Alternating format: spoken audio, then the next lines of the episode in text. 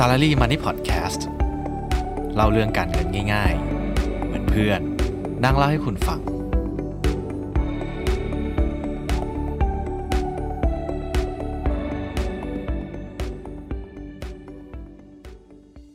สวัสดีครับ พอใกล้ๆจะสิ้นปีแบบนี้เนี่ย หลายคนก็คงเล็งหากองทุนลดหย่อนภาษีอยู่แน่ ๆ วันนี้ผมก็จะเอากองทุน S S F ที่มีผลตอบแทนดีเด่นสามอันดับแรก มาเล่าให้ฟังครับว่า เขามีนโยบายการลงทุนยังไง ถือหุ้นอะไรอยู่บ้าง ผลประกอบการย้อนหลังดีแค่ไหน และค่าธรรมเนียมกองทุนเป็นยังไง แต่ก่อนอื่นเลย ผมขอฝากทุกคนกดไลค์ กด subscribe และกดกระดิ่ง ในทุกช่องทางของ Salary Money Podcast ด้วยนะครับ จะได้ไม่พลาดทุกเรื่องราวการเงินที่สำคัญ สัปดาห์ที่แล้วเนี่ยผมได้โพสต์อินโฟกราฟิกเกี่ยวกับกองทุน S S F ที่มีผลตอบแทนดีที่สุดในปีนี้ไปแล้ว แต่อันนั้นเนี่ยมันก็เป็นเพียงข้อมูลเบื้องต้นมากๆนะครับ ทีนี้เนี่ยผมอยากจะเอารายละเอียด มาเล่าให้ฟังง่ายๆอีกทีครับ ว่าเอ๊ะไส้ในของแต่ละกองทุนเนี่ยมันเป็นยังไง แล้วพอนั่งดูดีๆเนี่ยแต่ละกองเปรียบเทียบกันจะเป็นยังไงบ้าง เอาละครับสำหรับกองทุน S S F ที่มีผลตอบแทนดีที่สุดในปีนี้ ก็คือกอง K Chain S S F ของค่ายกสิกรไทย ชื่อเต็มของกองนี้ก็คือ K Positive Change หุ้นทุน ชนิดเพื่อการออม กองนี้เนี่ยเขาก็จะไปฟีดกองแม่ต่างประเทศมา ก็คือกอง Belly Gifford Positive Change Fund นะครับ แต่อันนี้เนี่ยลงทุนขั้นต่ำก็คือ 500 บาท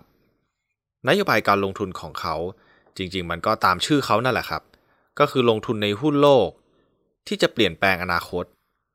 อาจจะเป็นพลังงานทดแทน หรือพวกหุ้นที่อยู่ในธีมยั่งยืนแบบ ESG ที่มันย่อมาจาก Environment Social Governance หรือสิ่งแวดล้อม สังคม และความโปร่งใส มาดูผลตอบแทนย้อนหลังกันดีกว่าครับ ผลตอบแทนย้อนหลัง 3 เดือนเนี่ยอยู่ที่บวก 19.59%ส่วน 6 เดือนเนี่ยอยู่ที่บวก 36.12%ก็ถือว่าผลตอบแทนใช้ได้เลยนะครับ ว่าแต่ทำไมมันถึงบวกมาได้เยอะพอสมควรขนาดนี้ ผมจะพาไปดูไส้ในเขาดีกว่าครับ ไส้ในในที่นี้เนี่ย ผมก็หมายถึงกองเขาเนี่ยไปถือหุ้นอะไรถือเป็นกี่เปอร์เซ็นต์นะครับ อันดับแรกที่เขาถือเลยเนี่ย ก็คือ Tesla ซึ่งก็เป็นบริษัทรถยนต์ไฟฟ้าของอีลอน มัสนะครับ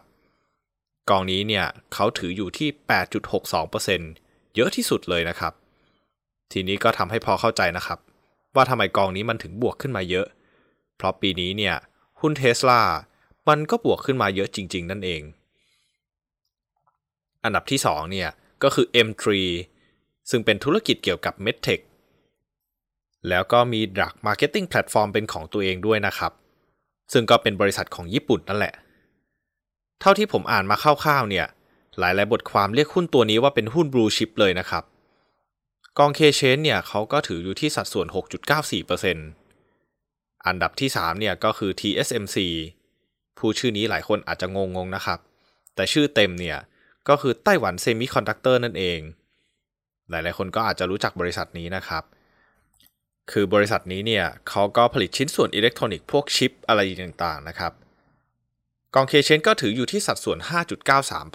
5.93%อันดับที่ 4 เนี่ยคือ ASML เป็นหุ้นที่ทำเกี่ยวกับ Advanced Semiconductor จริง ๆ ก็อาจจะคล้ายๆกับไต้หวัน Semiconductor นะครับ แต่ว่าผมอะไม่ได้ทราบรายละเอียดของชื่อบริษัทนี้มากนัก แต่ว่าเขาทำเกี่ยวกับพวกชิปต่างๆ เนี่ยแหละ คล้ายๆกับบริษัทเมื่อกี้เลย ถืออยู่ที่สัดส่วน 4.92%อันดับที่ 5 เนี่ย คือ Mercado Libre ตัวนี้เนี่ยจริงๆ ผมเพิ่งเคยเห็นเลยนะครับ ถ้าจำไม่ผิดเนี่ย น่าจะเป็นตัวที่เพิ่งติดขึ้นมาบน Top Holding เป็นครั้งแรกนะครับ ซึ่งพอมันเป็นตัวที่เพิ่งติดขึ้นมาใหม่เนี่ยผมก็เลยไม่รู้ว่าเขาทำเกี่ยวกับอะไร แต่ว่าผมเซิร์ชใน Google ดูเนี่ยโลโก้เขาเป็นรูปเกี่ยวกับแขนแล้วก็ยกกล้ามขึ้นมานะครับ ก็ทำให้เข้าใจได้ว่าน่าจะเป็นธุรกิจเกี่ยวกับสุขภาพ หรือว่าการออกกำลังกายอะไรสักอย่าง อันนี้เนี่ยเขาก็ถืออยู่ที่สัดส่วน 4.65%นะครับ คือพอเขาไม่ได้บอกว่าถือหุ้นทั้งหมดเนี่ยเป็นสัดส่วนเท่าไหร่ยังไงบ้าง เราก็ต้องวิเคราะห์เอาครับ ว่าเขามีหุ้นเนี่ยแบ่งเป็น sector ยังไง อย่าง K-Change เนี่ยเขาก็มี Healthcare เยอะที่สุดเลย คิดเป็นสัดส่วน 32.44% Consumer Discretionary อยู่ที่ 15.53% Information Technology อยู่ที่ 13.91% Industrial 11.90%และ Materials อยู่ที่ 9.75%เท่ากับสัดส่วนของเขาเนี่ยมี Healthcare ที่ค่อนข้างเยอะเลยนะครับ แต่ว่าเขาเนี่ยถือเทสลาเยอะที่สุด อันนี้ก็เป็นจุดหนึ่งที่น่าสนใจแล้วทำให้เราต้องไปวิเคราะห์ต่อนะครับสำหรับค่าธรรมเนียมกองทุนเนี่ยกองนี้อยู่ที่ 1.1796%ต่อปีสำหรับผมเนี่ยถ้าเทียบกับกองทุนแอคทีฟอื่นๆ ก็ไม่ได้แพงมากนักนะครับ ถือว่ากลางๆ ส่วนค่าธรรมเนียมในการซื้อและการขายเนี่ยกำลังยกเว้นอยู่นะครับ ใครสนใจที่จะเก็บตัวนี้ การยกเว้นค่าธรรมเนียมเนี่ยก็ถือว่าน่าสนใจไม่น้อยเลย สำหรับกองทุน S S F ที่มีผลตอบแทนดีเป็นอันดับที่ 2 ของปีนี้ ก็คือ One UGG A S S F นะครับ อันนี้เนี่ยก็เป็นกองของบลจวัน ชื่อเต็มของกองนี้ก็คือ One Ultimate Global Growth หน่วยลงทุนชนิดเพื่อการออม ไม่จ่ายปันผล กองแม่หรือกองที่เขาไปฟีดมาเนี่ย เป็นกอง b e r l y Gifford Long Term Global Growth Fund นะครับ อ้าว กองของ b e r l y Gifford เหมือน K s h a n เลย ใช่ครับ เป็นของ b e r l y Gifford เหมือนกัน แต่ว่ามันเป็นคนละกองกับตัว K s h a n นะครับสำหรับกอง One UGG ASSF เนี่ย ลงทุนขั้นต่ำอยู่ที่ 2,000 บาท ซึ่งผมว่ามันก็ไม่ได้สูงหรอกครับสำหรับกองทุนประหยัดภาษี เพราะส่วนใหญ่เวลาเราซื้อ SSF หรือ LTF สมัยก่อนเนี่ย เราก็มักจะซื้อเยอะกว่าหลักพันอยู่แล้วนะครับ ทีนี้มาดูผลตอบแทนเขาก่อนดีกว่าครับ ผลตอบแทน 3 เดือนเนี่ยอยู่ที่ 18.46% ส่วนผลตอบแทน 6 เดือนอยู่ที่ 35.02%นโยบายการลงทุนของเขาเนี่ยก็ตามชื่อกองทุนเลยครับ คือเขาจะลงทุนในหุ้นเติบโตที่มีอนาคตทั่วโลก ทีนี้กองนี้เนี่ยเขาถือหุ้นอะไรอยู่เป็นกี่เปอร์เซ็นต์ อันดับแรกเนี่ยเป็นเทสลาเหมือนเดิมเลยครับ เหมือนตัวเมื่อกี้เลย ถืออยู่ที่ 8.97%แต่ว่าต้องเล่าแบบนี้นะครับ ว่าจริงๆ Baillie Gifford เนี่ย เขาเป็นผู้ถือหุ้นใหญ่เป็นอันดับ 2 ของเทสลาเลย เป็นรองแค่อีลอนมัสก์เท่านั้น แต่ถ้าถามว่ากอง K-Change กับวันจูจีจีจะมีผลตอบแทนที่เหมือนกันพอดีเลยไหม ก็ต้องตอบว่าไม่นะครับ เพราะถึงแม้ว่าตัวที่ถือเยอะที่สุดจะเป็นเทสลาเหมือนกัน แต่หน้าหุ้นตัวอื่นๆ ของกองสองกองนี้เนี่ย มันไม่ได้เหมือนกันเลยนะครับ ไปอันดับต่อไปดีกว่า อย่างอันดับ 2 ของกองนี้เนี่ย ก็คือ Amazon ซึ่งเป็นธุรกิจออนไลน์รีเทลหรือเรามักจะเรียกว่า e-commerce นะครับ ถืออยู่ที่สัดส่วน 8.12%อันดับ 3 ก็คือ Tencent เรามักจะรู้จักเขาในฐานะที่เป็นเจ้าของแอปพลิเคชัน WeChat หรืออย่างเกม ROV นะครับ สัดส่วนการถือครองเนี่ย ก็อยู่ที่ 6.5%อันดับ 4 คือ Illumina จริงๆ อันนี้ผมก็ไม่ค่อยรู้จักเหมือนกันนะครับ แต่ว่าเขาทำธุรกิจเกี่ยวกับจีน DNA พันธุกรรมอะไรประมาณนี้นะครับ สัดส่วนการถือครองเนี่ย ก็อยู่ที่ 5.67%และอันดับที่ 5 ก็คืออาลีบาบาที่ก่อตั้งโดยคุณแจ็คหม่านั่นเอง ตัวนี้เนี่ยหลายคนน่าจะรู้จักนะครับ เพราะมันเป็นธุรกิจ online commerce ของจีนนั่นเอง สัดส่วนการถือครองเนี่ยอยู่ที่ 5.23%ทีนี้เวลาเราซื้อกองทุนเนี่ยครับ เขามักจะบอกมาแค่ top holding เนี่ยแหละ ว่าถืออยู่กี่ตัว อย่างที่ผมบอกไปนะครับ ว่ามันไม่ได้หมายความว่าเขาถืออยู่แค่นี้ อย่างกองนี้เนี่ยเขาก็บอกครับว่าเขาถืออยู่ประมาณ 20-30 ตัว แล้วแต่ช่วงเวลาเลยนะครับ จริงๆ กองวัน UGG เนี่ยผลตอบแทนของปีนี้ค่อนข้างสูงเลยนะครับ แต่ว่าผมอยากจะพามาดูค่าธรรมเนียมกองทุนดีกว่า ค่าธรรมเนียมกองทุนของกองวัน UGG เนี่ยอยู่ที่ 2.2791% ซึ่งสำหรับผมก็ถือว่าแรงอยู่นะครับ แต่ว่าผลตอบแทนถือว่าใช้ได้ ก็ถือว่าโอเคครับ ค่าธรรมเนียมการซื้อขายตอนนี้ก็ยกเว้นอยู่เหมือนกับ K-Change นะครับ ไปอันดับ 3 ดีกว่าครับ กองนี้เนี่ยคือกอง KKP PGEH ASSF ชื่อเรียกยากเหมือนกันนะครับ ซึ่งก็เป็นกองของ KKP เนี่ยแหละ ชื่อเต็มกองนี้ก็คือ KKP Passive Global Equity Fund Hedge ตัวนี้เนี่ยเขาไม่มีกองแม่นะครับ แต่เขาเป็นกอง Passive ที่ไปลงทุนใน ETF หรือหลายคนมักจะเรียกมันว่า Exchange Traded Fund ง่ายๆก็คือเป็นกองทุนดัชนีที่ซื้อขายในตลาดหลักทรัพย์ ก็เหมือนซื้อหุ้นเลยครับ แต่ตัวนี้เนี่ยมันจะไปอิงกับดัชนี แต่ว่าดัชนีตัวไหนเนี่ยเราก็ต้องไปดูอีกทีนะครับ ย้อนกลับไปที่ตัวกองดีกว่าครับ ตัวนี้เนี่ยเขาไปลงทุนใน iShare MSCI ACWI ETF เอาง่ายๆเนี่ย เวลาเราเห็น MSCI เนี่ย เราต้องมาดูตัวต่อท้ายครับว่ามันคือตัวอะไร ทีนี้ ACWI เนี่ย จริงๆ ตัวนี้สรุปง่ายๆ ก็คือหุ้นทั่วโลกนั่นแหละครับ ผลตอบแทน 3 เดือนเนี่ย อยู่ที่บวก 12.83%ส่วนผลตอบแทน 6 เดือนอยู่ที่บวก 20.32%เอ๊ะ แล้วมันเป็น passive เนี่ย สำหรับผมค่าธรรมเนียมก็น่าจะต่ำพอไปดูเนี่ยเออค่าธรรมเนียมมันถูกจริง ๆ ครับ ก็คือ 0.7 กว่าๆเท่านั้นเอง ซึ่งถ้าย้อนไปเทียบกับ 2 กองเมื่อสักครู่เนี่ย 1.7 กว่ากับ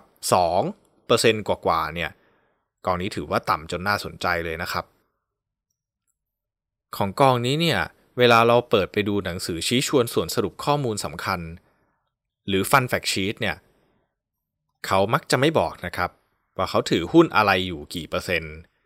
แต่ว่าเขามักจะบอกมาเป็น sector แทน ว่าเขาถือ sector ไหนเป็นกี่เปอร์เซ็นต์ของพอร์ต จริงๆ ก็ไม่ยากหรอกครับ เพราะว่าเรารู้ตัวกองแม่อยู่แล้วว่าคือ iShare MSCI ACWI ETF เราก็เอาชื่อนี้เนี่ยไป search ต่อบนหน้าเว็บของ iShare เลย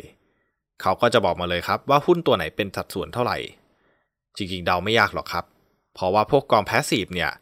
เขาจะถือสัดส่วนตาม Market Cap อยู่แล้ว ก็คือมูลค่าของหุ้นตัวนั้นในตลาดคิดเป็นกี่เปอร์เซ็นต์ เขาก็ซื้อเท่านั้นเปอร์เซ็นต์แหละครับ อย่างตัวที่ใหญ่ที่สุดในโลกทุกวันนี้เนี่ยก็คือ Apple สัดส่วนเนี่ยคิดเป็น 3.88%เขาก็ถือ 3.88%เลย ตัวถัดมาเนี่ยก็คือ Microsoft อยู่ที่ 2.76% Amazon อยู่ที่ 2.34%และ Facebook อยู่ที่ 1.10%ตัวอื่นๆก็ค่อยๆ ลดหลั่นกันไปนะครับ ใครสนใจเนี่ย ก็สามารถเข้าไปเปิดดูบนหน้าเว็บไซต์ของ iShare ได้เลยนะครับ จริงๆ แต่ละกองเนี่ย เขามักจะมีข้อมูลอื่นๆ ประกอบมาด้วยนะครับ อย่างถือหุ้นในประเทศอะไรคิดเป็นสัดส่วนเท่าไหร่อย่างบางกองถืออเมริกา 60 จีน 30 และอื่นๆ หรือเขาอาจจะบอกมาเป็นธุรกิจอย่างที่ผมได้เล่าไปนะครับ ว่าเขาถือ tech อยู่ 30% healthcare อยู่ 20%อะไรแบบนี้ หรืออย่างค่าความผันผวนและ maximum drawdown ก็สำคัญเหมือนกัน เพื่อนๆก็อาจจะต้องทำการบ้านต่อนะครับ ว่าเอ๊ะ จะแบ่งลงกองไหนเท่าไหร่ จะกองหุ้นต่างประเทศ หุ้นไทย กองทุนรวมผสม หรือตราสารหนี้ก็แล้วแต่ความเสี่ยงที่ตัวเองรับได้เลยนะครับ แต่เวลาเรามาดูเนี่ย อย่างที่ผมเล่าไป 3 กองที่มีผลตอบแทนสูงสุด 3 อันดับแรก มันก็เป็นหุ้นทั้งนั้นเลยนะครับ แต่ว่าอันนี้เนี่ยมันก็ถือว่าอยู่ในช่วงที่เป็นตลาดมันตกลงไปเยอะๆ แล้วมันเด้งกลับขึ้นมาแรง แต่ว่าถ้าเราถืออยู่ในช่วงที่มันอยู่ในจุดสูงสุด แล้วมันตกลงไปเยอะๆ เนี่ย ผลตอบแทนมันก็อาจจะไม่ได้บวกเยอะขนาดนี้ก็ได้นะครับ ตัวเลขมันอาจจะเป็นตัวเลขนี้แหละ แต่มันเปลี่ยนจากบวกเป็นลบแทนเท่านั้นเอง สิ่งที่ผมนำมาเล่าในวันนี้ ก็หวังว่าเพื่อนๆจะตัดสินใจในการซื้อกองทุนประหยัดภาษีกันง่ายขึ้นนะครับ อ๋อ จริงๆ มีอีกอย่างหนึ่งนะครับที่ผมลืมบอกไป คือถ้าใครจะซื้อ S S F หรือ R M F กับ Fundsupermart เนี่ย เขาจะมีบอกไว้เลย ว่าซื้อได้วันสุดท้ายกับเขาเนี่ยคือวันที่เท่าไหร่ แต่ถ้าซื้อตรงกับบลจเลยเนี่ย ก็คงซื้อได้จนถึงสิ้นปีนั่นแหละสำหรับใครที่จะซื้อกองทุนหุ้นต่างประเทศ ผมแนะนำให้เช็ควันหยุดของกองทุนเขาดีๆนะครับ เพราะช่วงนี้เนี่ยอาจจะมีติดวันหยุดช่วงคริสต์มาสสำหรับตอนต่อไปจะเป็นอะไร อย่าลืมติดตามได้ในสัปดาห์หน้า ผมขอให้ทุกคนโชคดีและมีความสุขในการลงทุนสำหรับวันนี้ ผมก็ขอขอบคุณทุกคนที่ติดตามเรื่องราวการเงิน ที่ผมนำมาแบ่งปัน สวัสดีครับ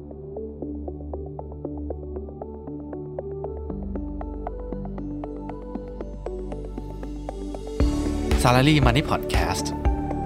เล่าเรื่องการเงินง่ายๆ เหมือนเพื่อนนั่งเล่าให้คุณฟัง